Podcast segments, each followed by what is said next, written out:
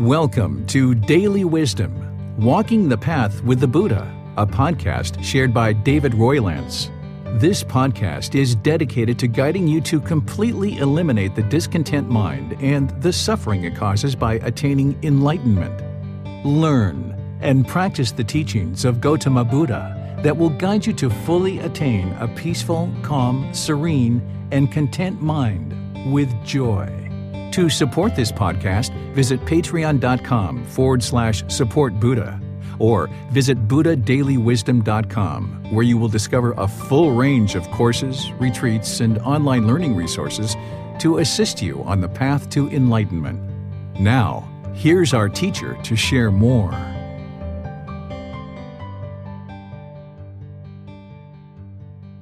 Sawadee Hello and welcome to Daily Wisdom Walking the Path with the Buddha. Today we're going to be discussing symbolism of the teachings, reminders through imagery.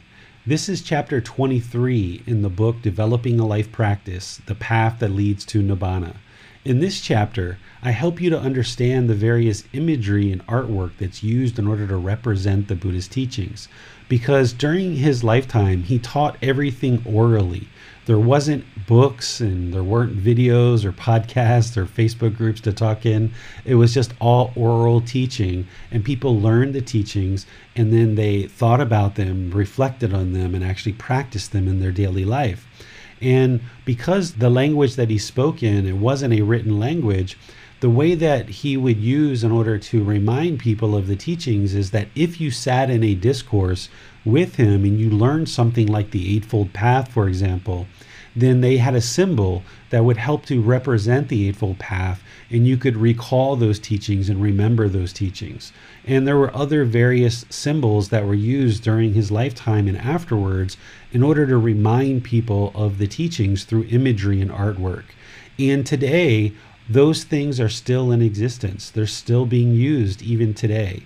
At a place like here in Thailand, they have temples all throughout Thailand, and over many, many hundreds of years, they've been building these temples with construction, of course, but then also with artwork and imagery, so that as the various people all throughout the countryside have donated money to build these temples, now there's so many temples throughout Thailand that it's almost like a activity that families will often do where they go around and they visit these temples. And some of these temples are you know 700 800 1000 years old and they will go around as a family activity and they will visit these various temples and start looking around and kind of exploring these temples. And they're quite large and some of them have quite a lot of land. And with the teachings actually embedded in the architecture and in the artwork and some of the other aspects of building and construction of a temple, it's almost like a little bit of a scavenger hunt. That if you understand the teachings of the Buddha, as a family or even as an individual, you can go into these temples and it's almost like a library. You can look at the artwork, you can look at the buildings, and it speaks to you.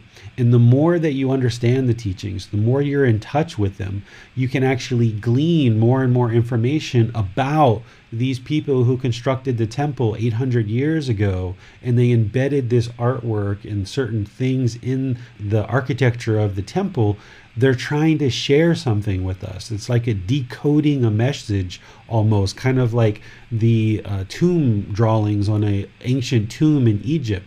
You can do this with temples. And because Thailand has this long history of building temples, it's now a activity that people can do and because these temples are donated in terms of the land and the money to actually construct them the thais have the ability to now enjoy going around and actually seeing these various temples because the temples have been here for so long and they're just open and accessible to all people in places where we might come from like maybe the UK or Australia or America temple construction isn't as old, it doesn't have as much history. So now since the last 50 years or so, temples are starting to be built in the Western world, and more and more of them are starting to be constructed with various artworks and things like that. So, even in your home country, wherever you are, if you go visit temples, the things that I'm going to be sharing with you today, you might actually observe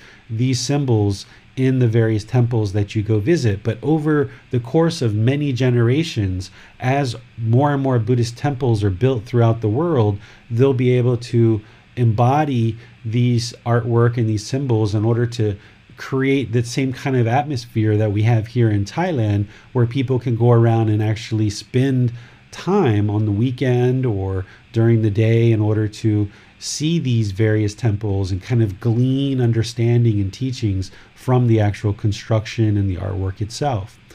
If you don't visit temples, but you just kind of are interested in Buddhist artwork, there's lots of that online. There's lots of books that have Buddhist artwork. And the more that you understand about the symbolism of the teachings, but first understanding the teachings themselves, then when you look at this artwork either online or in books or other places, these artworks will actually speak to you more.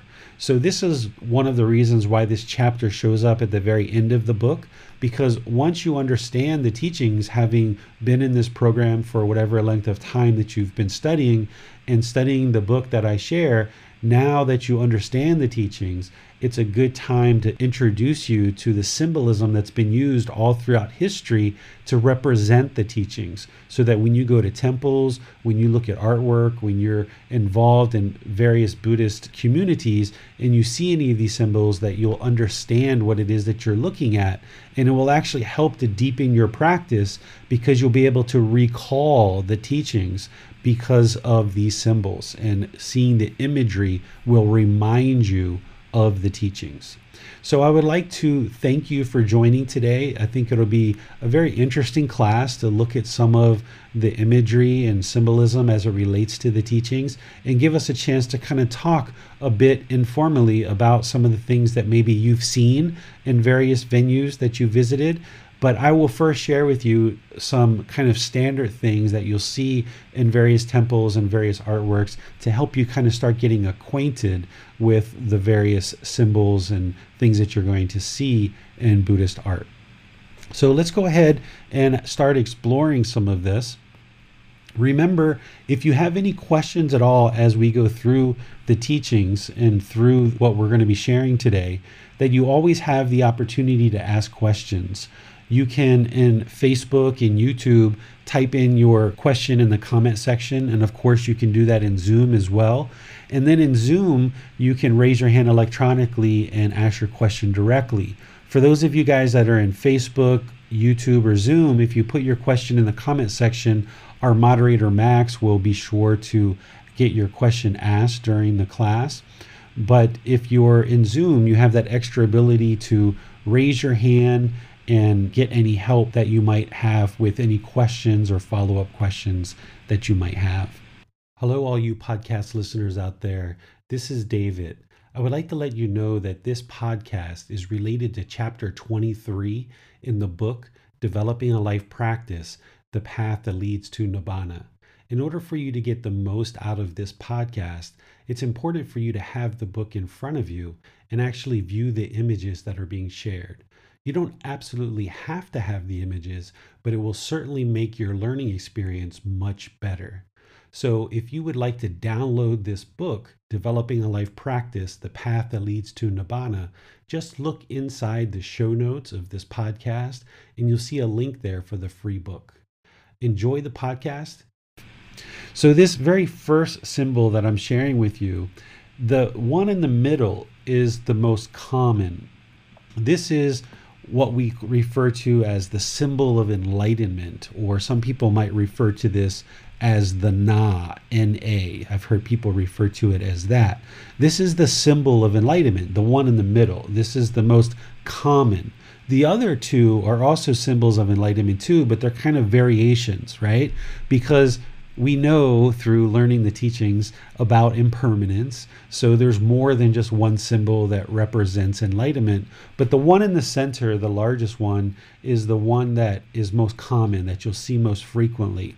And if you understand the path to enlightenment, this particular symbol represents it. So let me describe it to you. This symbol starts at the very bottom in the middle where you see it circling around and around.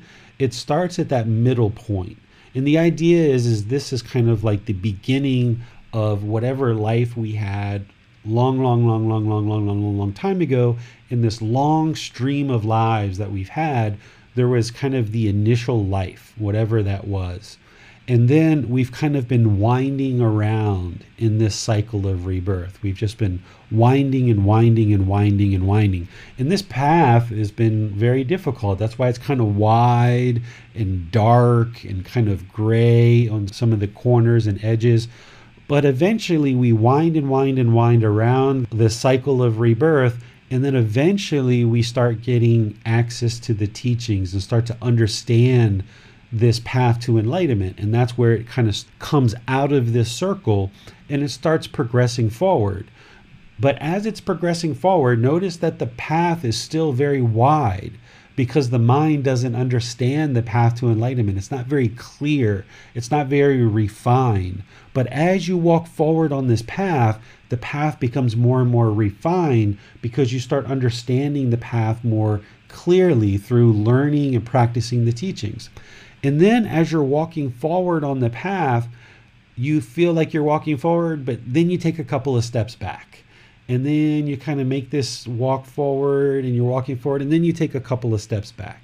And then you walk forward and take a couple of steps back. But notice how the path is narrowing, narrowing, narrowing, and getting more and more narrow until all the way up at the top at the center, where you eventually get to the top. And that is kind of the ascension to enlightenment, where you finally attain enlightenment and you narrow in on the teachings and you actually experience the enlightened mind. So, this is the symbol of enlightenment, and you'll oftentimes see this in artwork in various places.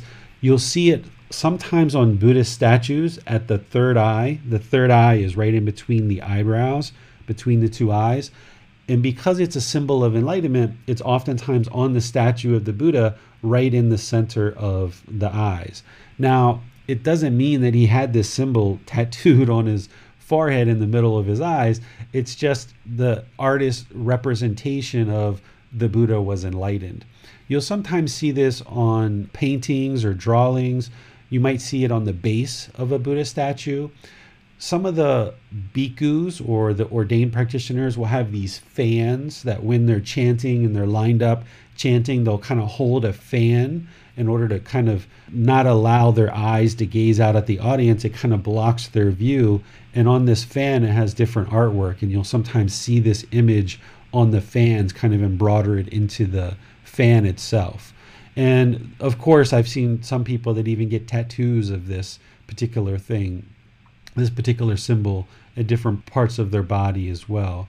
So that's what this symbol is. And the other two on the sides are just showing impermanence, that it's essentially the same concept, that at the bottom of the image, it's winding around, very confused. You know, you can see the bottom, it's just winding around and not really sure where it's going. And then, boom, it gets on the path. And now it makes this nice, beautiful ascension but still as it's ascending up it goes forward and then it comes back. It goes forward takes a couple steps back but it narrows in closer and closer to enlightenment. And this is how you can oftentimes feel when you're on the path to enlightenment. Your meditation practice if you're judging it can feel like it's going really really well and then you feel like you take a step back. You can have these periods of two three four weeks or months where you're not experiencing any discontentedness, any anger, any frustration, and then something can happen and boom, there can be a lot of anger, frustration that comes in, and it feels like you're taking some steps back. But you've got to keep your mind focused on the goal, which is forward progress. And you're always making forward progress. And that's what this symbol is showing is there's always forward progress. And you just keep your mind focused on that forward progress, not being dissuaded or pushed back just because you've maybe experienced some anger or frustration here and there. Don't allow that to get you down. Just keep working towards the ultimate goal, which is the enlightened mind. So let me pause here and see if you guys have any questions on this particular image, or if you've seen this image anywhere and you'd like to share about it, or if you've seen something similar and you have some questions about it, you're welcome to ask any questions about it. David, do we know the origin of this image? Does this date back until the time of the Buddha himself?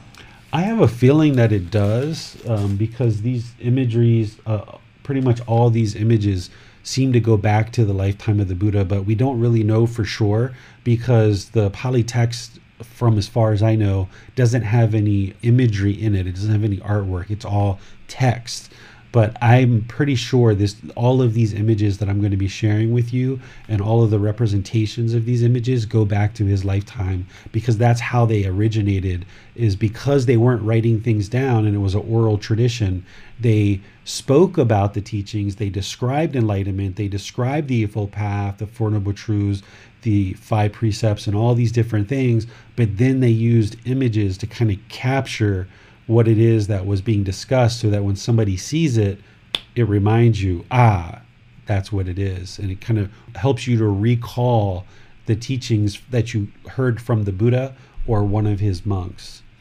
Right. So these were, in a way, used instead of words as we would write things down today. Instead of writing, yeah. Instead of instead of books or text or things like this, since people were sitting and listening orally and learning the teachings orally and remembering them, once you kind of had the teachings in your mind and you heard them in a few discourses, then you could observe these images and recall. And it's kind of a way to help you remember the teachings and kind of further soak them into the mind. Thank you, David. Okay, I can see we have a couple of hands up. So let's go to James first. Over to you, James. So, David, I was wondering the symbols on this tab, do the circles at the top and bottom have any particular meaning? I'm not sure 100%. I'm sure they do to the artist or whoever created these, but uh, I don't know myself what those might mean. Okay. I was also wondering about tattoos. You mentioned that sometimes people have these on tattoos. Is there any relevance to tattoos in the practice, or is that perhaps recommended or discouraged in any way? Yeah, the Buddha, when he taught the monks, he taught the monks not to do tattoos in terms of don't learn the skill and actually apply tattoos because he was really interested in them focused on learning and practicing the teachings so that then they could offer the teachings to the lay people or to the household practitioners because it's the household practitioners that are going out and working and having all these jobs and then as they build up and accumulate resources, they're sharing those with the ordained practitioners. And the ordained practitioners are living off of the effort and resources of the household practitioners. There's kind of like this interdependency between the household practitioners and the ordained practitioners because it's the household practitioners that are working and providing the resources, but it's the ordained practitioners who are learning the teachings and practicing them, getting more and more enlightened that now because they're getting the this womb in which to learn and practice the teachings where they don't have to work their work is to learn and practice the teachings so that they can become more and more enlightened. And the kamma is that as the household practitioners are giving food and resources the ordained practitioners are giving teachings. So the food and resources are helping the ordained practitioners to be able to live this life where they don't have to focus on work and a house and a car and clothes and medicine and all this other stuff. And then as a way of repaying and kind of giving the kamma back to the household practitioners, they're supposed to be giving teachings to benefit their life. So the Buddha wasn't interested in having the ordained practitioners spend their time and effort and energy to learn this skill of tattooing because he was interested in them actually learning the teachings and practicing the teachings so they could become more enlightened and share those teachings with the household practitioners that this other task or this other activity of tattooing to actually give tattoos was kind of taking them away from the actual responsibility of learning, practicing, and sharing the teachings. In addition, I suspect that the Buddha also wasn't interested in the monks giving tattoos because it kind of takes the practitioner's minds away from non self. Because what non self is all about is not having the mind falsely identify with the body as being this is body is David and this self identity and the self image. So if monks are going around decorating and beautifying the physical body, then it's kind of taking the practitioner's mind in the direction of, well, this body is mine and I do need to decorate it and I do need to look good for other people. And the more I beautify this body, the more I feel good about it and the more I look and feel good in front of other people. Where the Buddha was trying to teach through the teachings of non self to let go of the body and thinking this physical body needs to be decorated or beautified in any particular way, but just be satisfied and content with what it is. So he taught not to tattoo in terms of the monks or ordained practitioners learning the skill, but in terms of what would be good for an actual practitioner, it's up to you. It's your choice. If you have a craving, desire, or an attachment to decorating the body and getting a tattoo, and that's one of those things that you need to fulfill in order to extinguish it, then go ahead and do that. But just keep in mind that that tattoo by itself isn't going to create any extra peacefulness or calmness in the mind. It's through disassociating with this physical body and not allowing the mind to falsely identify with this body that is going to ultimately bring the peacefulness of the enlightened mental state. And if you would like to get a tattoo, go for it. If you prefer not to have a tattoo, then don't. But just be sure that you look at any kind of craving, desire, attachment, this mental longing with a strong eagerness, because oftentimes what happens is someone gets one tattoo and then it's another one and it's another one and it's another one and not that there's anything wrong with tattooing but oftentimes it's coming from craving and we want to decorate the whole entire body and add more and more and more. It's just one more tattoo and one more tattoo and one more tattoo searching for this external pleasure or this external satisfaction it's just like you know one more pair of shoes one more piece of jewelry one more this one more that where an enlightened mind can potentially go inward. The goal is that as you train the mind that you're looking inward and finding that peacefulness and contentedness internally rather than relying on this external thing to create that for you because it won't create it but there's nothing wrong with tattoos. There's you know the buddhist teachings aren't about getting everyone to conform to a certain way of being. So he never taught to not get tattoos. But you can kind of surmise if you understand the teachings of non-self you can kind of see very clearly that a tattoo is really decorating the physical body. And you really need to make sure that you're not allowing the mind to falsely identify with this body as being the self if you're going to choose to get tattoos. Thank you, David. You're welcome. And one thing I will add to that is if you do decide to get tattoos, I don't suggest that you actually get any tattoos representing the Buddha himself, like his face or something like this. Like there's occasionally people who will do that. And sometimes people will even put Buddhist tattoos very low on their body, like around their ankle, or I've even seen a Buddhist tattoo on their foot. Like in Buddhist culture, this is like really disrespectful because in Buddhist culture, the feet are considered the lowest part of the body, the most dirty, the most degrading part of the body, and the head is considered to be the most sacred. Where, like in Buddhist culture, you wouldn't just walk up and tap somebody on their head. And likewise, you wouldn't put your feet towards anybody. You would always keep your feet close by because if you can imagine people walking around pretty much without shoes during the Buddhist time, your feet are quite dirty. And typically, before you went into a house, people would wash their feet before they went into somebody's house. So even though you've washed your feet, you've been walking around in dirt and mud and all these different things. And the last thing you would want to do is sit down in the middle of somebody's living room and point your feet in the direction of somebody else. So it's considered to be very low level, dirty part of your body. And that wouldn't be the appropriate place to get a Buddhist tattoo is on your foot or your ankle or your leg. You know, if you're going to get any kind of Buddhist tattoo, I would think you would want to do that kind of in the upper body as a way of kind of showing more respect. Um, but where you do it and if you do it is totally up to you. Okay, let's go to you next, Rhonda. Good morning, everyone. Um, my question is about the first symbol um, specifically. And at the top, there's a circle. And inside that circle, there's a symbol. It sort of looks like a 35, but it's not a 35. I've seen this symbol many, many times. And ironically, uh, it's been on, on, a number of tattoos that I've seen um, on, on men in particular.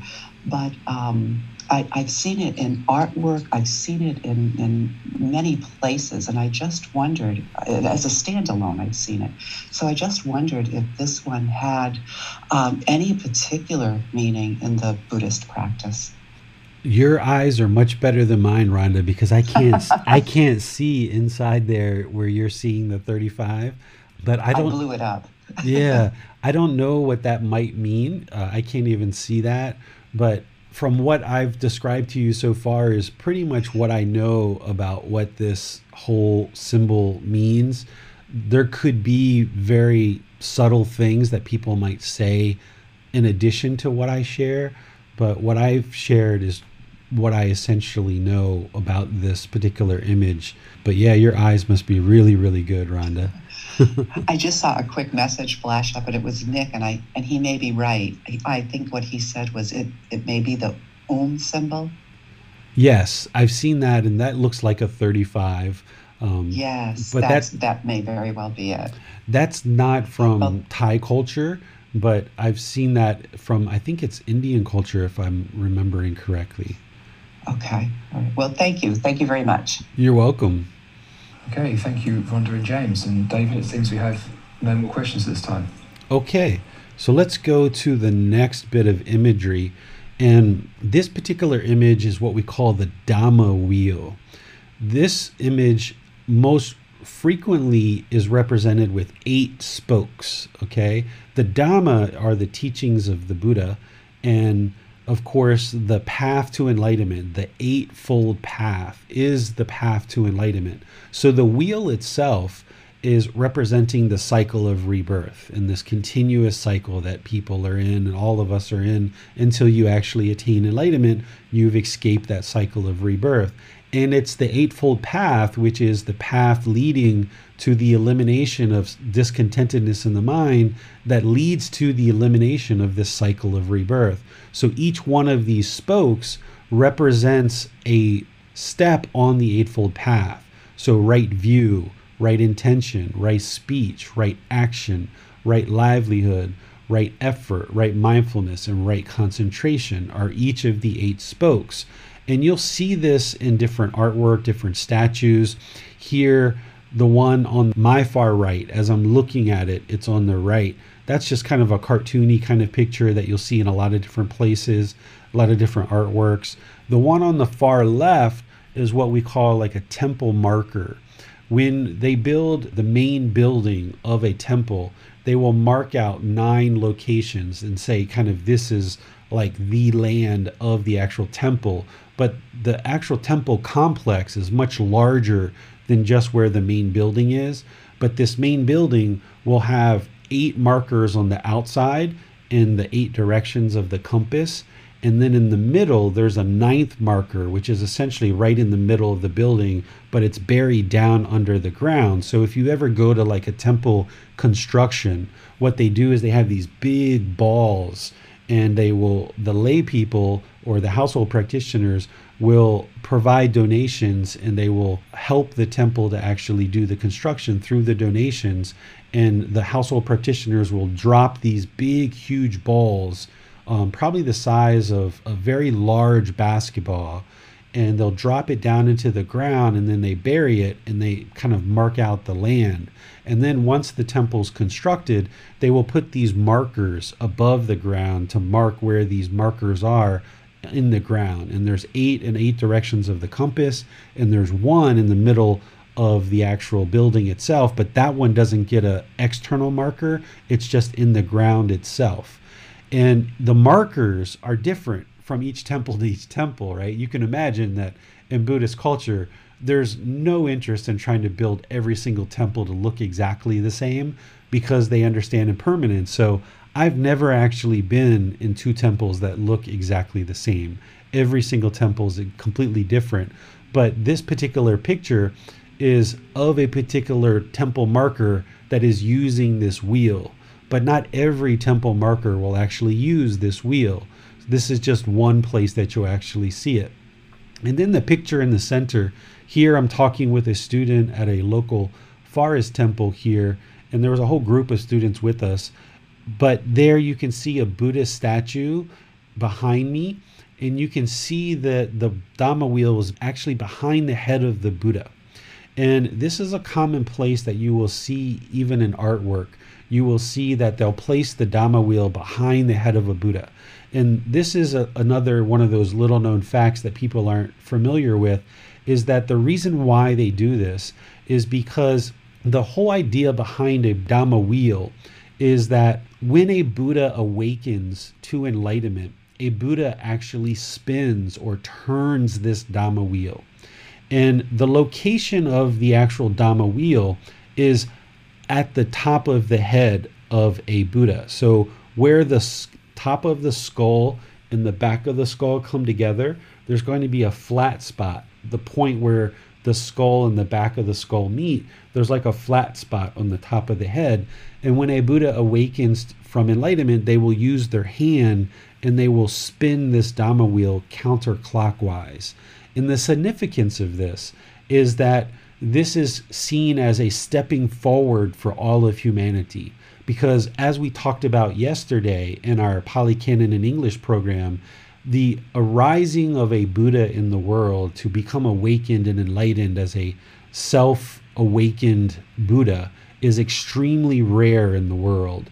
And when that happens, to be alive during that time is very rare, but it's also a very great time to be alive because the teachings to attain enlightenment are going to really shine in the world because this Buddha, this individual, has attained enlightenment on their own and they have deep, deep, deep, profound wisdom of what it takes to actually attain enlightenment. So, a Buddha awakening and turning that Dhamma wheel on their head it's seen as a big step forward for civilization and for humanity because now, during that lifetime of the Buddha, the teachings to attain enlightenment are really vibrant in the world. They're well situated in the world. They're readily accessible through this human being who has attained enlightenment in that particular life as a Buddha. So when the Buddha awoke over 2,500 years ago, he would have turned this Dhamma wheel, and it's considered to be a stepping forward of civilization. That at that particular point, civilization had taken a big step forward as a species, we're all able to evolve due to the teachings that he shared. And then any new Buddha that awakens would know this and would turn the Dhamma wheel on their head as kind of like a symbol or a significance of humanity stepping forward. So when you see a Dhamma wheel, it represents this cycle of rebirth.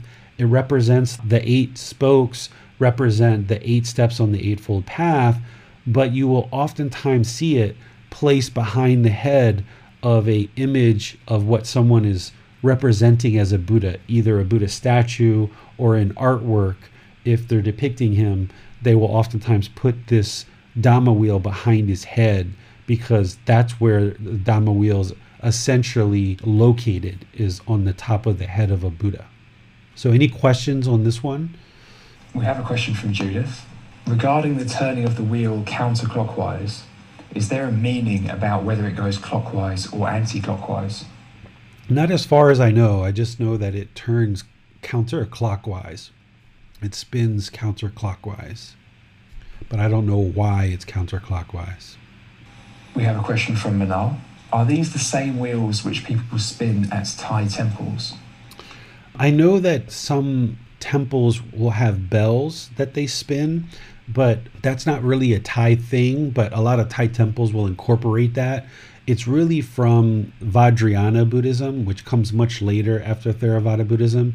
And Thais tend to incorporate things from other traditions to allow people to feel comfortable but I've never seen one of these that actually gets spun by any individuals. But I've seen bells if you've got a picture or a video or something, Manal, that you've got and you want to send it to me, I can look at it and take a look at it. But I've never seen that myself. Occasionally, David, I've heard of people talk about the third turning and the fourth turning, and I wasn't sure what it meant. Perhaps you can uh, uh, shine, shine light on that. Yeah, some people say that there were multiple Buddhas before Gautama Buddha. They say that he wasn't the first Buddha. And I've seen some places in the Dhamma that say that. But I've also seen places in the Dhamma where the Buddha is saying that he's the originator. He's the originator of the path, the discoverer of the path. So, because the Buddha is so important in my life and his teachings have impacted my life so much, I usually tend to think that he was the only Buddha. But this goes against what most people typically think. They actually think that there were multiple Buddhas. This is the only conflict that I've actually seen in the Pali Canon where I've seen teachings from the Buddha speaking that's in the Pali Canon that says he's the originator, the discoverer, the declarer of the path to enlightenment. But then I've also seen other teachings in the same Pali Canon where the Buddha is talking about other Buddhas. So I'm not sure why that discrepancy is there. That's the only conflict that I've actually seen. So if there were previous Buddhas to Gautama Buddha, then there would have been multiple turnings of this Dhamma wheel. And what people say is Gautama Buddha, I think, was the fourth turning or the fifth turning of the Dhamma wheel, and there were previous turnings before him. But essentially, what it's coming down to is a Buddha has awoken and we kind of use this story of turning of the Dhamma wheel just to kind of signify this awakening of this being who struggled through countless, countless, countless lives to get to this enlightened mental state. And once a Buddha awakens, they're going to dedicate the entire rest of their life to sharing the teachings into the world to help as many people as possible to attain enlightenment and leave the teachings in a condition that upon their death they can continue to help people attain enlightenment. So it's a huge step forward for all of humanity to have a Buddha in existence. And this Dhamma wheel is one of the ways that we signify that. We have a clarification from Judith. She asks So, Gautama Buddha didn't talk about previous or incoming Buddhas? I've seen him talk about previous Buddhas, and I've seen him talk about the next Buddha as well. I've seen both of that in the books, and you'll see that when you get these and when we study, we're going to actually be exploring that. But I've also seen in the, his Dhamma, in these books, where he talks about, I'm the discoverer, the declarer, the originator of this path to enlightenment. So, this is the only conflict that I've ever seen in all the Dhamma teachings that I've actually studied that is based around Buddhas is how many Buddhas or if there even was Buddhas. And a lot of people, the vast majority of the world, will say there has been other Buddhas besides Gautama Buddha. But from my standpoint, I don't see any evidence of that. Sure, there's stories of it. And sure, there's people that will have statues that'll say, oh, this was the first Buddha, this was the second. But where are their teachings? We don't see any of them anywhere. And because I don't see any evidence of their teachings, and I have this Pali canon where the Buddha says, I'm the originator, the discoverer, the declarer of the path. And he even says, unarisen and undeclared before me, which is very clearly spells out that, hey, I'm the one who discovered this path. So even though we have some writings that it appears that the Buddha may have been talking about other Buddhas, this evidence is so much more clear to me that I feel like he was the only Buddha. And because I don't see any evidence of any previous Buddhas here around me, I don't see any text or any teachings, or nobody can share what did those Buddhas actually teach and where are their teachings today. So since I we're lacking evidence of those other Buddhas, and we only have a little bit of text here and there that's even describing what these Buddhas might have been, but we've got a ton of evidence that shows that Gautama Buddha existed, and we've got this evidence that says he was the discoverer, declarer, originator of the path, undeclared prior to him. This to me says that, okay, he was the only Buddha. But in reality, it really doesn't matter uh, whether there was 100 Buddhas or there was two Buddhas or there was 20 Buddhas. what really matters is that you learn and practice the teachings now to attain enlightenment now in your lifetime. How many Buddhas actually existed? It doesn't really change the fact that, okay, you've got this unenlightened mind and you need to learn and practice the teachings in order to attain enlightenment. So I always like to bring it back to that and put it into perspective that it would be interesting to know exactly how many Buddhas there were, but in reality, it really doesn't matter because the goal is to train this mind right now in this life to attain enlightenment. I have a question about this right hand image, David. Right in the center, there's a circular image. Almost looks a bit like a yin yang symbol, but with three little sections in there. I was wondering if there's any significance to that, whether that's just artistic. You guys have much better eyes than me. I can't see that at all. I'm sure there's some significance, right? Like artists don't do things by mistake. You know, artists always have meaning behind what it is that they're putting in their artwork. And oftentimes, with particular artwork, it's only the artist that truly, really knows. All the rest of us are just kind of guessing. But in terms of the things that I've shared with you, are things that are kind of common knowledge that people know. But then there's all these little uniquenesses that really, truly, only the artist actually probably knows and all the rest of us just like to speculate and guess and that's kind of what makes it fun to look at artwork is to try to get into the mind of the artist and what were they thinking and what were they trying to create what's the message they were trying to share with us and uh, it just kind of like intrigues the mind. And that's one of the fun parts of going to temples and looking at all these different artworks. Sure. All right. Well thank you david. We have no more questions. Yeah, and by the way, while we're talking about visiting temples and going to see these different artworks, as you've probably seen with a lot of the pictures that I share around the different online classes and Facebook and social media, that's one of the things that I do is I take students out to different temples here in Thailand and, and show you these teachings and show you these things in real life. So that's what this one picture is here is I was leading a student tour to a forest temple and taking them around and showing them different things at the forest temple. And then after this, we left and went to another temple up on the mountain, which is a different type of temple. It's not a forest temple that is considered a city temple, but it's actually up on the mountain. So they have different flavors and different feeling at each of the different temples. So that's something that you can do if you come here to Thailand is you can go out and look at the different temples on your own or you can take a tour or if you're here learning with me then I can take you out and show you a lot of this stuff here at the temples in Thailand. Really fun thing to do. All right, this next picture is the picture of some lotus flowers and lotus flowers have been used throughout Buddhist culture as symbolism of enlightenment as well. And there's kind of two different aspects to the lotus flower.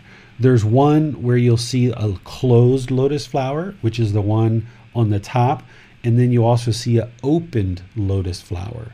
And the reason why they're using a lotus flower, and I'll get to the meaning of what it is, but the reason why they're using a lotus flower is because a lotus will grow typically in a pond or some kind of water and the roots are down into the murky mud and deep, deep, deep down into the murky mud. And then it grows and it grows this nice long stalk, oftentimes much higher than the water itself, before it will finally bloom. And the idea is, is that the roots going down in the deep, murky mud is symbolizing craving, desire, attachment, this mental longing where the mind holds on into this polluted, murky mud, right? That's what the roots are symbolizing. And then as you learn and practice to train the mind, it's like growing this stalk, this really strong stalk or stem, as it ascends and rises over this murky water. And that's what's essentially happening as the mind becomes more and more enlightened. It's ascending up over this murky water with this nice, strong stem. Well, then eventually the lotus flower is in this kind of bud, this closed bud. And when you see a closed lotus flower, what this should remind you is that every being has the potential to attain enlightenment someday. So, a closed lotus flower, and you'll see this not only in artwork and things like this, but you'll even see this if people have Buddhist statues. They'll put either real lotus flowers or fake lotus flowers, and they'll have them closed typically. And the closed lotus flower is to remind you that, hey, you have the potential to attain enlightenment. You just haven't bloomed yet, but you have the potential. And then once you see the bloom and the opening of the lotus flower, this is a symbol of enlightenment itself. So, oftentimes around statues of the Buddha, they will have open and bloomed lotus flowers.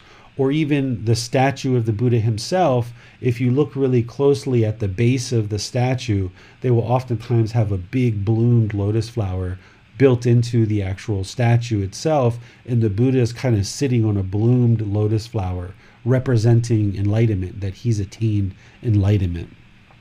So we use these lotus flowers to remind you of the deep craving, desire, attachment into the murky mud, and then the strength and ability to grow your practice and rise above that craving, desire, attachment with the potential to attain enlightenment, but then eventually actually attaining enlightenment by blooming.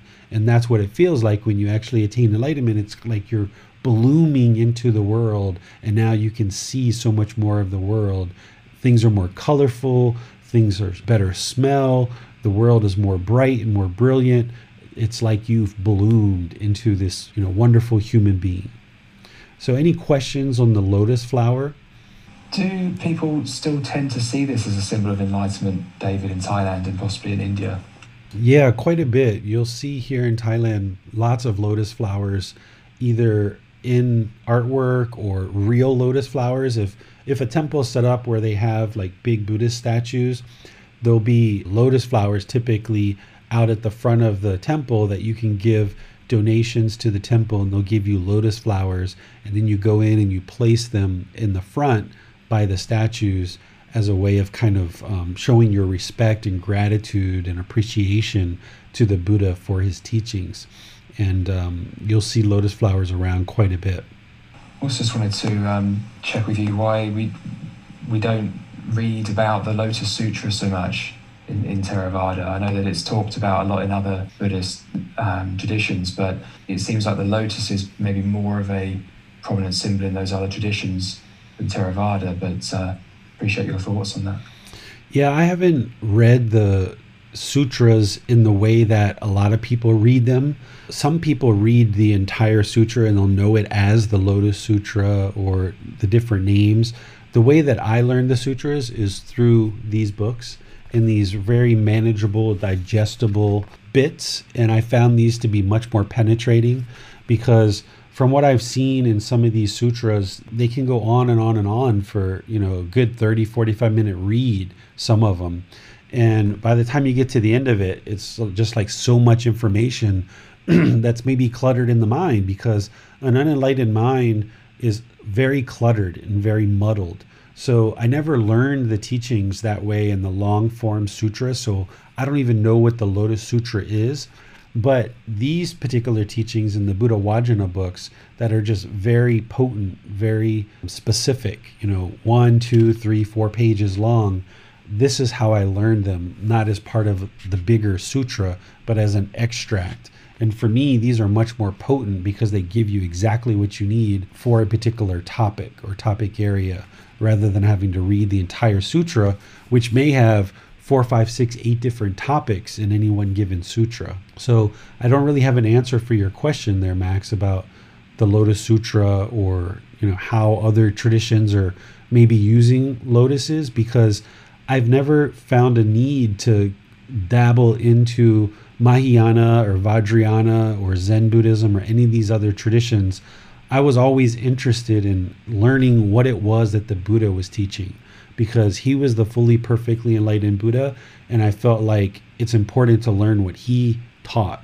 And all these other traditions, while I'm sure there's people that find lots of value in them, I've never needed to go outside of the Theravada tradition to find anything else because everything that I've discovered and learned in the Theravada tradition has led exactly where the Pali Canon and Gautama Buddha said this unshakable mind where eliminating discontentedness And this peaceful, calm, serene, and content mind with joy can be experienced through the teachings that exist in the Theravada tradition. So I haven't never had a need to go outside into any other tradition. I have very cursory knowledge of these other traditions, but it is common for practitioners and teachers of these other traditions to come to Theravada teachings because there are certain things that they feel like they need in order to kind of fully round out what it is that they're trying to understand to actually attain enlightenment. So I don't see very many Theravada people going into those other schools, but I see more of those traditions coming to Theravada teachings to try to kind of fill the, the gaps of what it is that they're missing in their tradition. Okay, we have a question from Javier. He asks, why do people build home altars? And he has actually also shared an image. Uh, I think, though, the, the question, why do people build home altars, is a good one. Yeah, so from the lifetime of the Buddha, there's been a lot of change, a lot of impermanence. During the lifetime of the Buddha, there were no images captured of him. We know there wasn't any cameras, right? There wasn't even any artistic renditions of him, and there weren't any statues cast of him. He wasn't interested in people capturing his image or worshiping a statue or anything like this. So by the time he died, all they really had were physical descriptions of him that were apparently written into the Pali Canon. And the artwork that I use, that image that I use, that you see on all the different things that I use, that was an artistic drawing that was done based on the description of him in the Pali Canon. And this looks like a human being from that region of the world, as opposed to some of these statues that look like almost non human in some cases. But by the time that Gautama Buddha died, there was no images or statues of him. He didn't ever teach for there to be statues of him or anything like this. But later, what ends up happening is people that were part of Buddhist teachings and Buddhist culture start coming in contact with the Greeks. And during that time frame, the Greeks were making statues of their gods because Greeks had many different gods that they believed in during that time frame. And when the Buddhist people saw that the Greek people were making statues of their gods, well, the Buddhists kind of looked around and like, well, what can we make a statue out of? Well, let's make a statue out of our Buddha.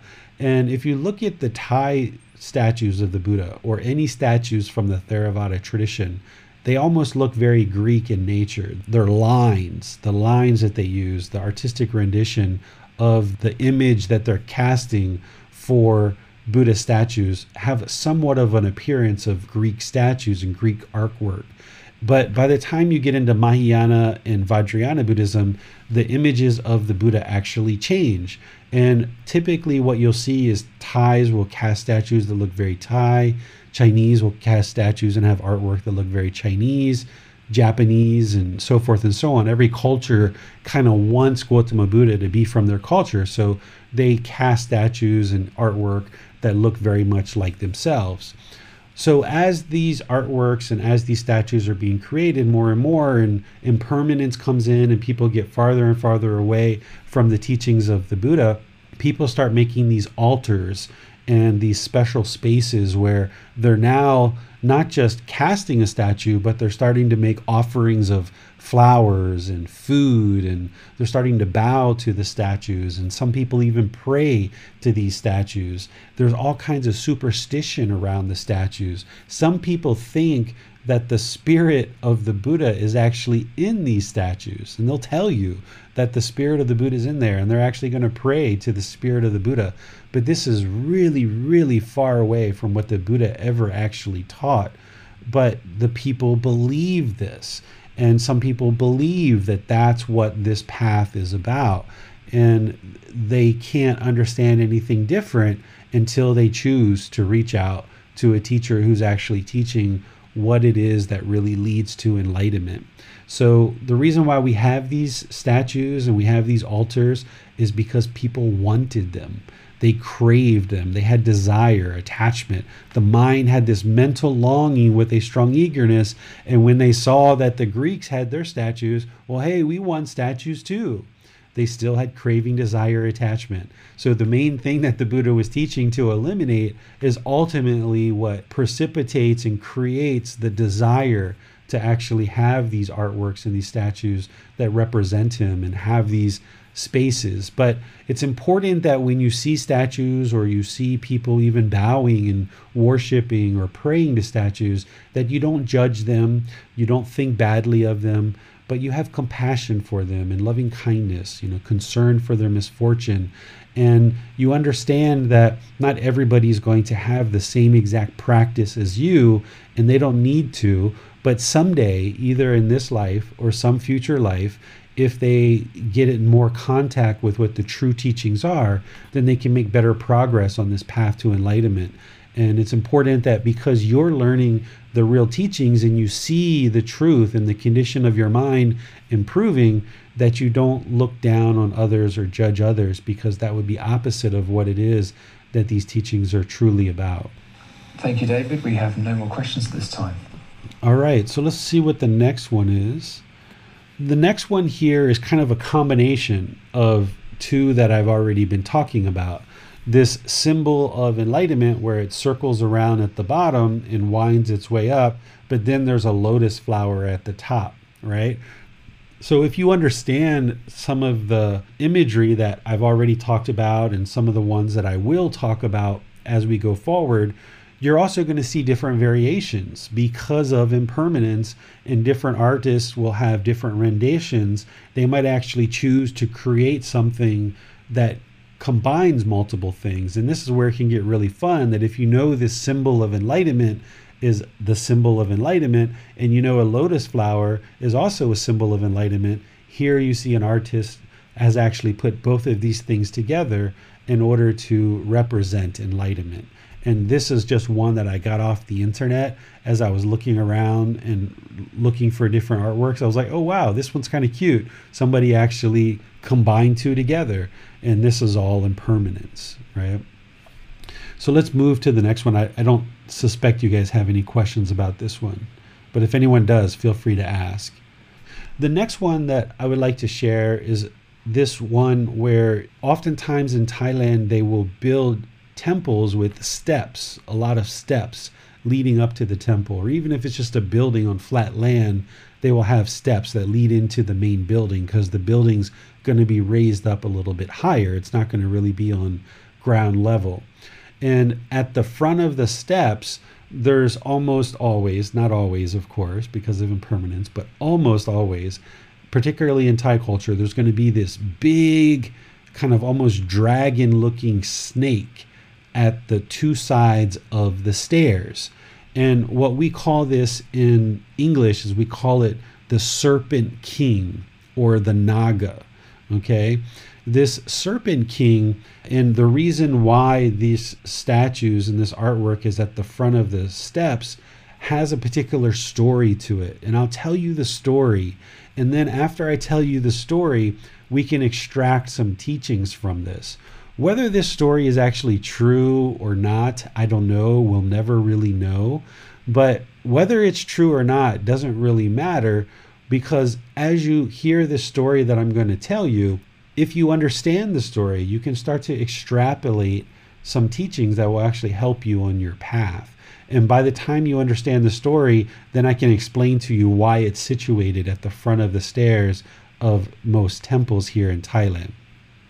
So the story goes that during the lifetime of the Buddha, there was this serpent king who was a serpent, so they are in the animal realm, but they were so close to becoming a human that they were able to transform their body from a snake or this serpent king to look like a human. And because this snake was so close to being reborn into the human world, he was able to do that even though he was an animal. And what he would do is he would transition his body, his form, from a snake into looking like an ordained practitioner, like a bhikkhu. And he would kind of like sneak into the Dhamma talks with the Buddha, looking like a monk. And he would have a robe on and he would have a human body, but in reality, he's a snake, but he would appear on the outward appearance to look like an ordained practitioner. And he would go in and he would sit and listen to the Dhamma talks of the Buddha. And he would learn the Dhamma and he would practice the Dhamma. And this was helping him to accumulate better and better condition of the mind, even though he was a snake and he had an animal consciousness. Well, as the Buddha was talking, as I've shared in previous talks, it wasn't uncommon for people to fall asleep during his talks because as you learn the teachings more and more and the mind awakens oftentimes as you're releasing the stress and the burden of carrying around craving hatred and ignorance that the mind becomes very sleepy. This is why when you meditate, you might actually become very, very sleepy because it's the mind awakening. You're laying down the stress and laying down the burden, so therefore you become very sleepy. So as the Buddha is talking in his Dhamma talks, the monks start falling asleep, and so does this serpent king who's appearing to be like a monk. And when they all fall asleep and their consciousness goes to sleep, this serpent king loses his consciousness because he's sleeping and he transitions back into a snake without his awareness. And then slowly, the ordained practitioners, the bhikkhus, start waking up and they start seeing this snake in and amongst their people. And of course, not all the monks are, are enlightened, so they start becoming fearful and they start becoming scared of seeing this large snake amongst them. And the people go off and they get the Buddha and they bring the Buddha over to where they are to observe what's going on. And of course, the Buddha, being a fully perfectly enlightened Buddha, he's not scared. He doesn't have any fear. He knows that he hasn't caused any harm to this snake, so no harm's going to come to him. So he walks over and he starts conversing with the snake of like, you know, what's going on? You know, why are you here? And the snake says to him, like, I would like to learn the Dhamma. I would like to attain enlightenment. And it's said that the Buddha kind of is like, ah, you know, silly snake, you know, you're still in the animal realm. You can't attain enlightenment yet. You're still in the animal realm. You're going to have to wait until you're reborn into the human realm in order for you to attain enlightenment. And it looks like things are going pretty well for you because you know you're able to transition yourself into becoming a human so it looks like your next birth is going to be a human and that's the time when you can learn the dhamma and practice the dhamma and actually attain enlightenment but until then I would like you to no longer come to my Dhamma talks because you're scaring all the monks and they're getting kind of afraid of you. So I would like you to, to not come into the Dhamma talks anymore. So the snake actually agrees with the Buddha, but he tells the Buddha, he says, since you won't let me actually learn the Dhamma and actually I am not able to attain enlightenment in this life, I'm going to go outside and I'm going to stand guard. I'm going to be the protector of the Dhamma.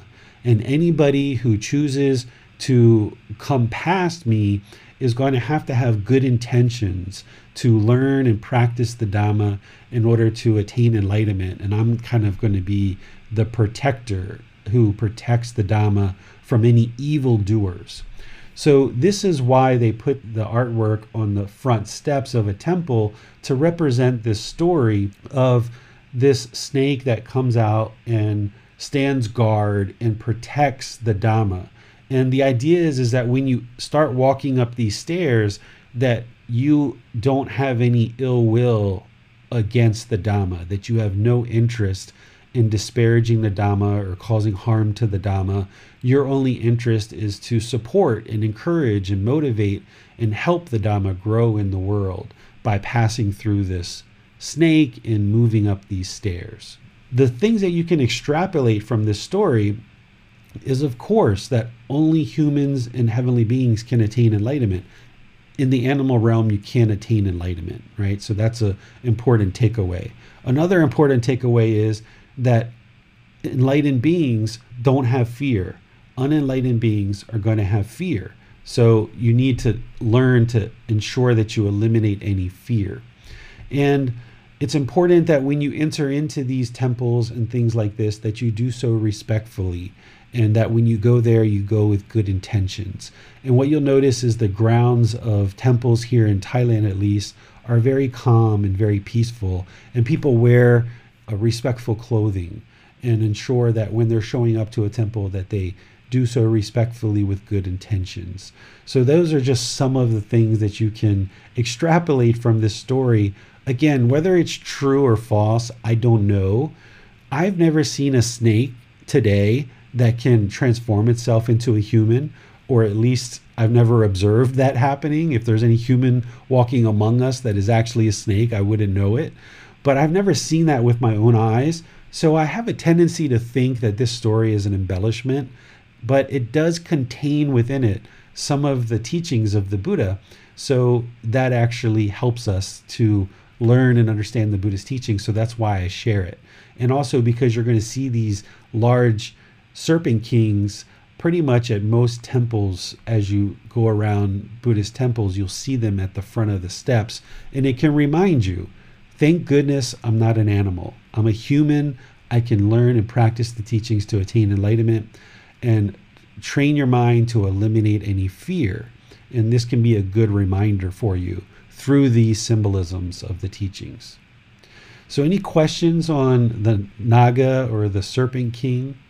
In this middle Im- image, David, looks like he's wearing some kind of saddle. Is that right? Yeah, what you're going to see is, you know, like a place like Thailand, the people who live in Thailand today actually at one time resided in the land that we call northern Vietnam or southern China. Back then, it wasn't northern Vietnam and southern China, but that's the original region of the world that the people who live in Thailand today actually originate from. And then as the Chinese were kind of expanding and putting kind of pressure down on those people, they actually started migrating westward and then eventually came down into what we now know as Thailand today.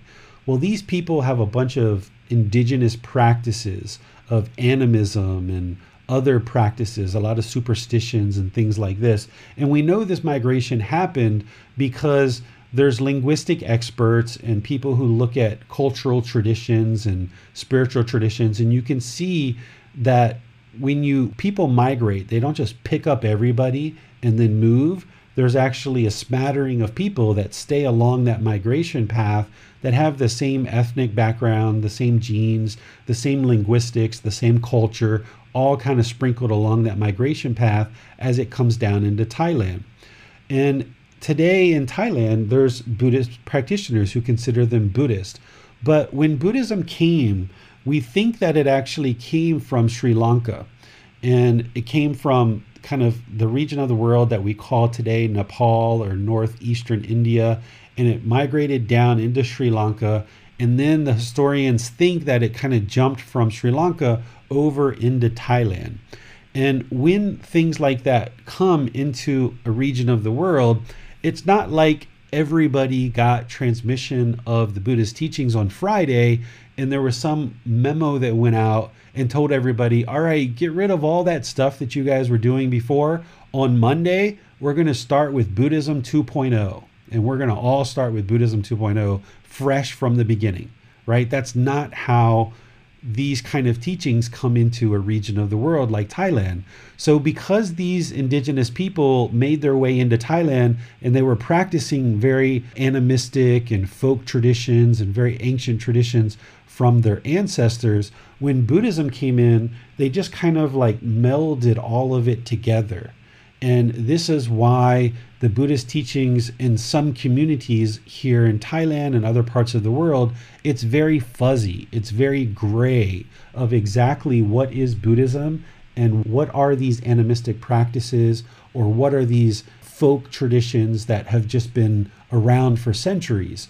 So, what you're seeing here in this picture with kind of a blanket, and some of these pictures you might even see like sodas or fruit or things like this what some people here believe is that this artwork of the Serpent King actually has a spirit in there, and they're going to be making offerings to this artwork. So when you go into these temple complexes, not everybody understands the teachings in the same way as you because of impermanence. So you're going to see all kinds of different things going on in any one particular temple complex. And this is one of the reasons why I bring the students to this particular temple because this particular temple has a real mixture of all kinds of different things. And I can very clearly walk students through a temple and show them very clearly this is folk traditions, this is animism, this is Theravada Buddhism, this is Mahayana Buddhism, this is Vajrayana Buddhism, and you can see it very clearly the more that you understand the teachings. But for the average local person who might participate at this temple, to them it's just all Buddhism. But in reality, it's a really kind of a merging of all of these different traditions together because that's the way they got introduced into the world, that people still held on to their folk traditions and their animism when Buddhism came in. And what my goal has been in teaching the Buddhist teachings is to make it very clear what are the Buddhist teachings and what really truly leads to enlightenment. Even being here in Thailand and amongst all of these different folk traditions, which I understand because I've been interacting in the Thai culture, you can see very clearly the more that you learn the Buddhist teachings and the more that you practice those, you'll be able to see very clearly what are the Buddhist teachings and what aren't the Buddhist teachings. And this particular thing that you're asking a question about, Max, is somebody has made kind of an offering of fabric to this particular statue as a way of paying respect to the spirit, which is not part of the path to enlightenment, but to the average Thai person, they might think it is. But again, we don't want to judge that person. We don't want to look down on them. It's just where they are in their practice. Because at one time, I used to have tons of statues. I used to bow to statues. I used to offer statues food and fruit and incense. And I used to have a spirit house in front of my business in America. And we did little ceremonies every morning for the spirits. So those things were kind of like an entryway into understanding what it is that I understand today. And what those things led me to understand is those things don't lead to enlightenment. So it actually was part of my journey. So when we see other people who are into these kind of things, we don't look down on them, we don't judge them. That's just where they are in their journey. And just be appreciative of where you are in your journey that you have actually come into contact with the true pure teachings of the Buddha to be able to train your mind and get closer and closer to enlightenment. We have a question from Rhonda. There is a saying, there are snakes among us. While I don't believe it is used in a positive way, I wonder if there is something to it in this view that it is not negative. Potentially, potentially. I'm not sure. The story that I've told you about these snakes is the one that I know. And I've shared this with some Thai people and some others, and they had never heard of this story before. But in the Buddha Vacana books, there's actually a story that you're going to find. It's in the 12th book. So it's going to be really towards the end of the Pali Canon and English program that you'll actually see this story that I'm telling you about is actually in the books. So we'll get to it, but not everybody understands this story that I'm sharing with you. But I think it's a really interesting one. And whenever I walk into the temples, it always reminds me of thank goodness I'm human right? It always reminds me, you know, ensure that you don't have any fear and also enter into the temple with good intentions to support and encourage the the sharing of the dhamma throughout the world. And then if I see people making offerings, it reminds me of yeah, I was there at one point in my practice as well and I'm really pleased that I've been able to get access to the true teachings of the Buddha and now be able to share them with you. And what I do on this particular tour is I take people to a forest temple first, and then I take them to this temple. And you see a very different perspective between the forest temple and this particular temple. In the forest temple, they're typically pretty remote and they're very basic. So these particular artworks at the forest temple we go to is essentially just sandstone. It's just kind of a brown tone but by the time you get to this temple that I take people to, you can see it's much more ornate, right? It's painted gold and green and you know some teeth showing there, some white teeth and some pink gums and things like this because this particular temple is much more visited, so it has a lot more money and income. So they tend to make it more ornate. where the forest temples aren't typically visited as much, so they don't have as much income and as much offerings and donations to be able to make their temple look as nice. But also, they're not really interested in that. Typically, the forest temples are people who are really deep into learning and practicing the teachings and they're not really interested in having necessarily a beautiful temple. They're really interested in focusing on the teachings of learning and practicing the teachings. Um, so you'll see a difference between the two types of temples. If you've ever seen pictures of like lots of gold and very ornate temples, those are what I can share with you as maybe like city temples, even though they're not always in the city. But it's one particular sect of Buddhism in Thailand where the forest temples are a different sect. And 90% of the temples and monks in Thailand are of this kind of what I'm calling a city temple, where only about 10% are of the forest tradition. But they're very different in terms of the way they approach the teachings and in the way that they set up their temples. Another thing you sometimes see outside temples, David, is this green skinned being, often carrying a sword, sometimes in pairs, standing at front gates. I was wondering what they are. What's the significance of these creatures? Yeah, we call those yak, Y A K. They're essentially like big giants. And they have various mythical, magical stories that go with them. And I don't even really know what a lot of those stories are. I just know that they're called yaks. They're big giants and there's uh, lots of stories behind them. I think what they are supposed to do is they're supposed to eat bad kamma or like dark kamma or something like that. But again, that's like really far away from the Buddhist teachings. The only way to get rid of unwholesome karma is you've got to train your mind and clean up your life and clean up the mind in order to improve the condition of your mind and the condition of your life. There's no rites, rituals, ceremonies, or worship that you can do through these giants or any of these statues or artwork, they're not going to do anything for you. It's just artwork. Okay, thank you, David. We have no more questions this time. Okay, let's see if we have any more in here. Yeah, here we go. This is a really common one. The picture in the middle is actually a picture of the tree, the famous tree that people say that the Buddha attained enlightenment under. Okay, but we'll talk about that in a moment this particular tree is of a particular variety of tree, and the leaf is depicted in these other pictures around that I have here.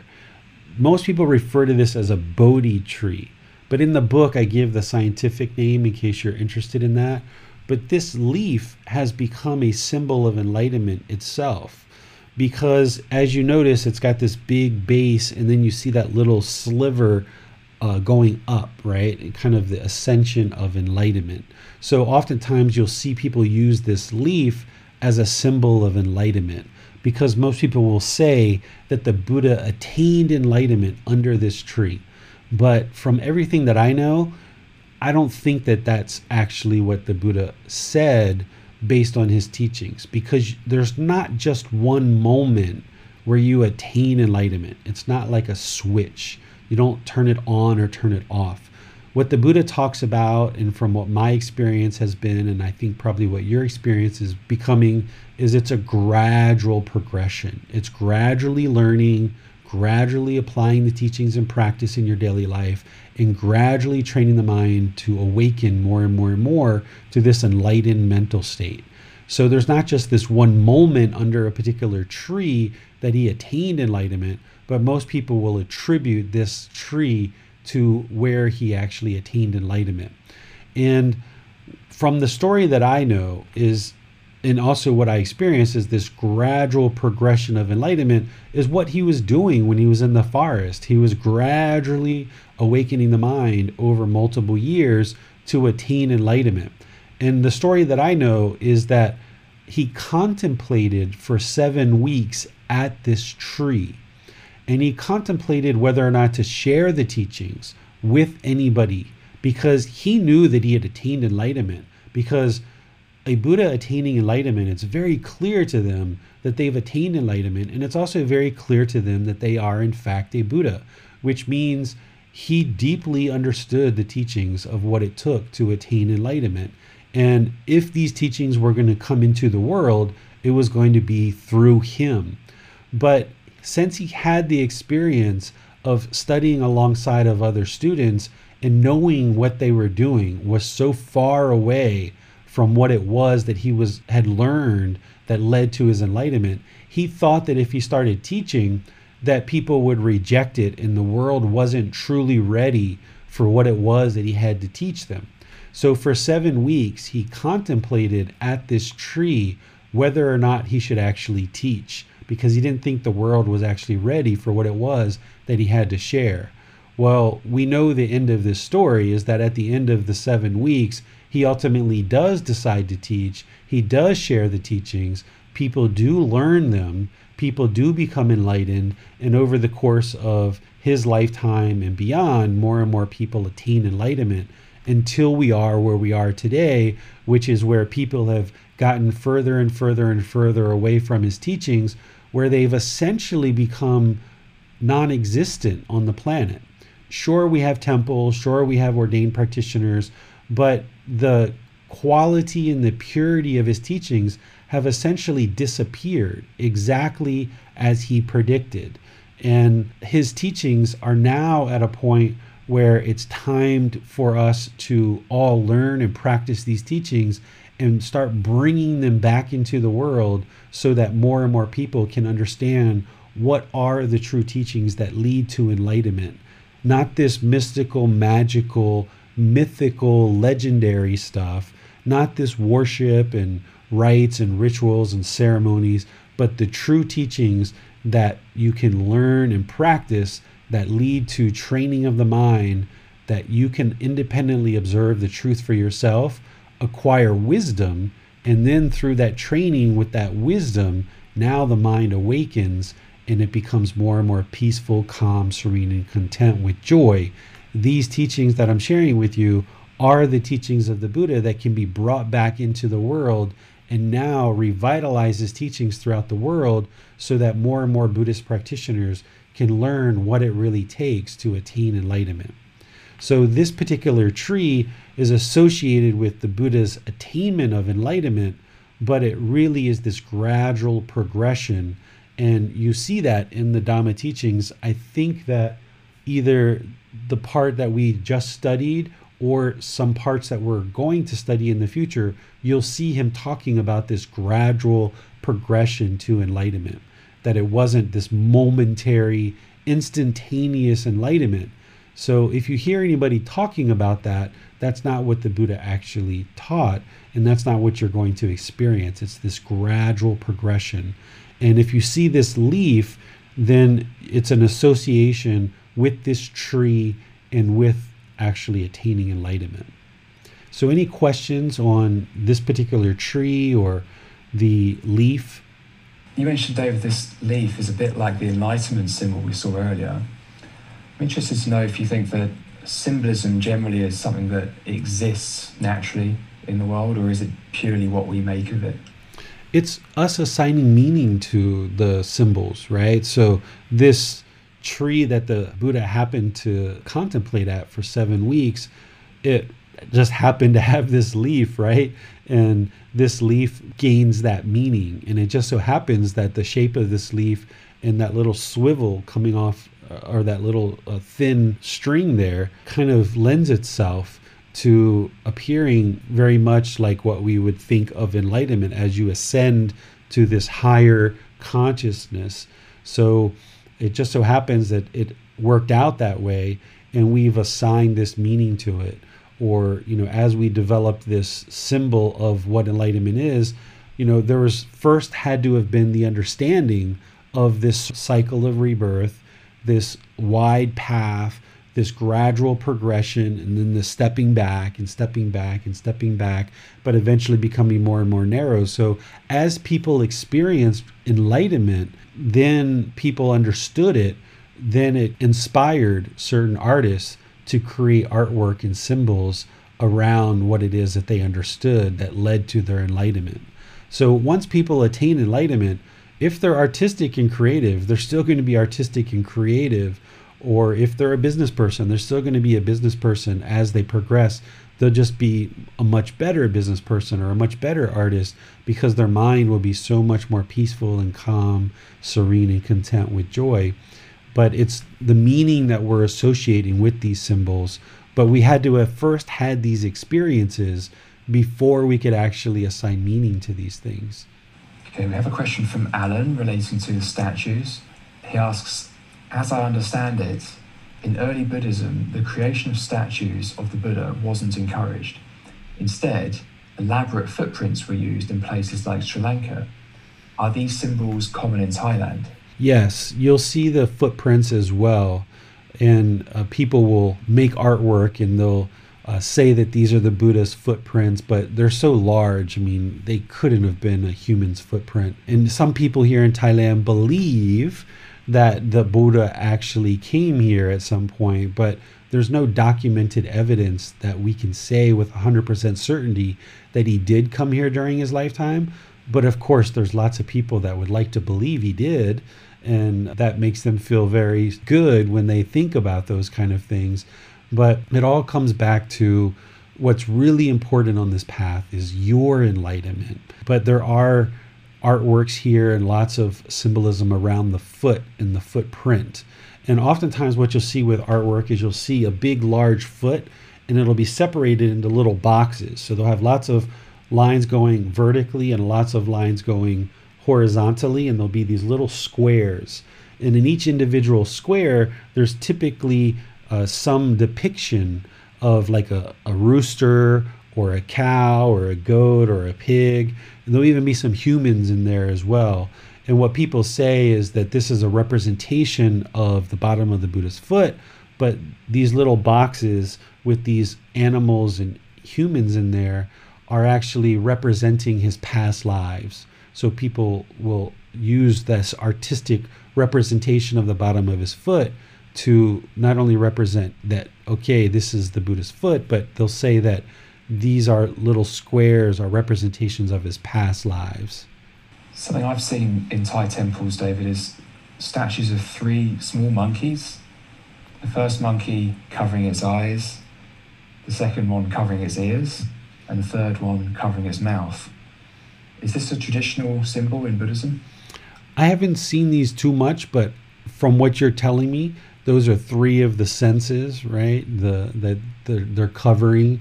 And the idea is is that we need to guard our sense faculties in order to eliminate our sensual desire.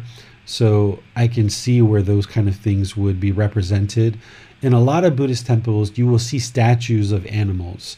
And you'll even see animals themselves. You'll see dogs and cats and birds. And buddhist temples are a collection of a lot of different beings alive, but also you'll see statues of roosters and goats and pigs. And all of these are typically around to remind you of the lower realms and the animal realms. And they're always very happy. It's not like, do, do, do, do, you're going to go to the animal realm. You've got to hurry up and learn the Buddhist teachings. You know, it's not it's not to fear or guilt people into learning, but it's just a little reminder that, you know, like, okay, you know, um, stop being so complacent because that's one of the biggest challenges for most people on this path or all the people who aren't on this path all the people who are still out there using drugs and alcohol and involved in sexual misconduct and stealing and lying and killing and all those things that you know some of those things that some of us used to do in the past too there's lots of complacency in the world and there's lots of harm that's going on in the world.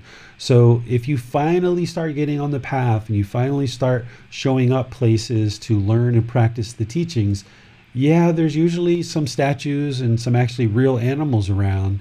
And it's just kind of that light, subtle reminder of kind of keep things headed in the right direction because there's always the chance that you can be reborn back into the lower realms. And now that you're human, don't be complacent, don't be lazy.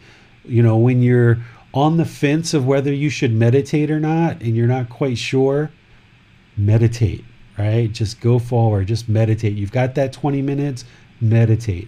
You're a little bit sleepy before going to bed, just meditate. Even if it's just five minutes, just meditate. You know, don't allow the mind to become complacent. Oh, I'll read that later, or I'll do that later. Now, of course, if you've been pretty diligent in your study and you've been studying quite well, which I know a lot of you guys have been studying with me for a while, and you take off a day or two, three, four here and there, and you don't really get to uh, reading or investigating the teachings as much because maybe you're actually busy practicing the teachings. That's fine. You know, don't feel like you have to have your nose in a book every single day, but just don't allow the mind to ever be complacent. Don't ever give up. You know, I put this in the book somewhere where I just say never, ever, ever give up. I think it's in the meditation chapter because the mind and the ego and all the things that go on in our life, you know, there's a lot of things to dissuade you from pursuing this path. And don't allow any of that stuff to stand in your way. Don't allow complacency to ever get rooted in the mind. Just always be progressing forward. And don't ever feel guilty or shameful or beat yourself up because things didn't turn out the way you thought, but just always keep your mind focused on the goal of gradually progressing forward on this path.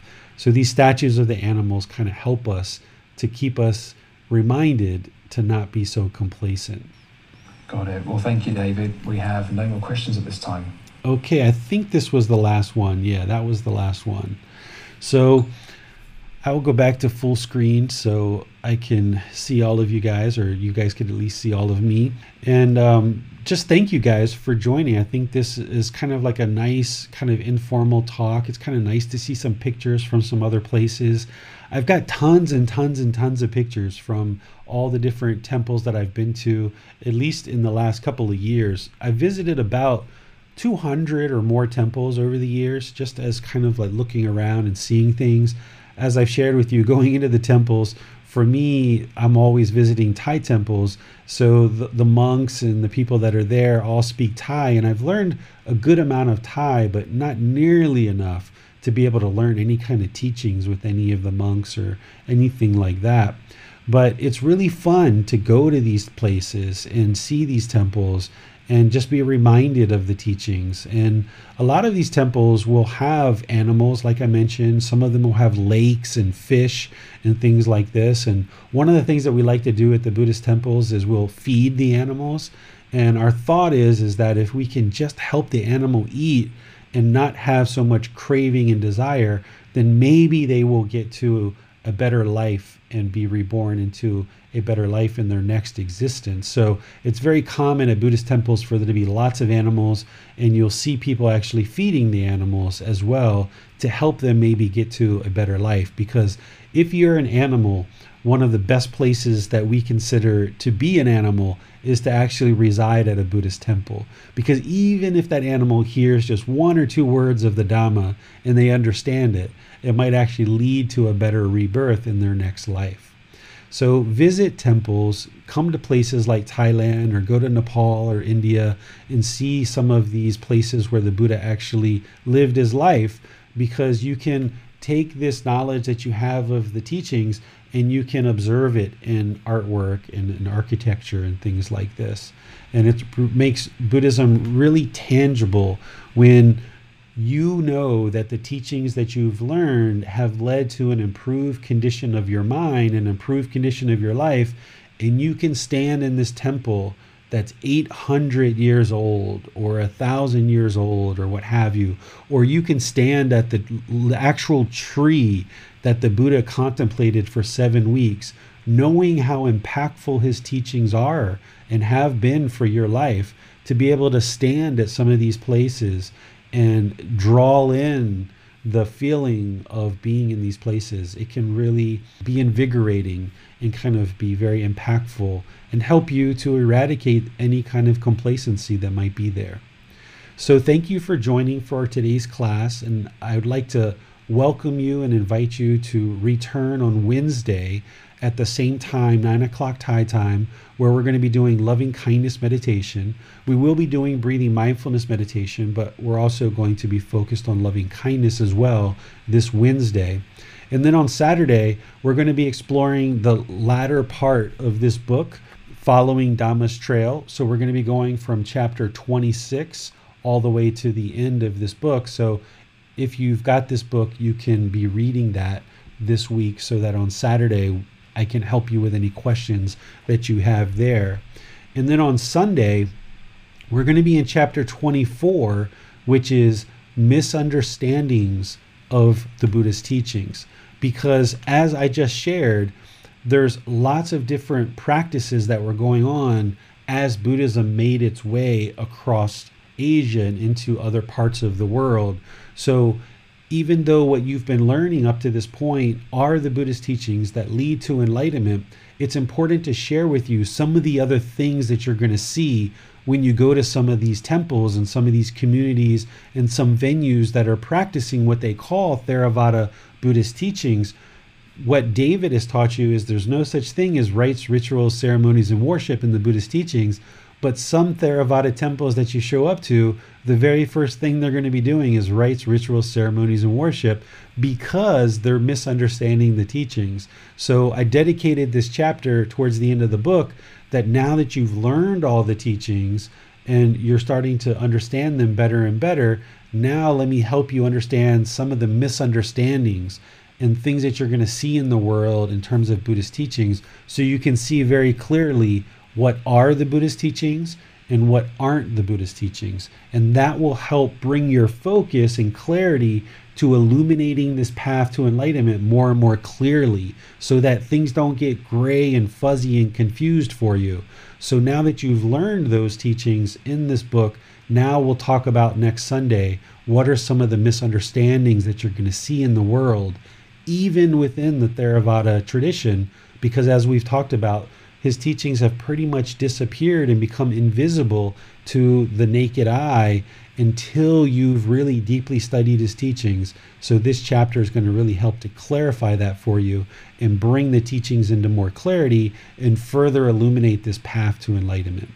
So, I'll see you either Wednesday, Saturday, or Sunday, or maybe all of those times.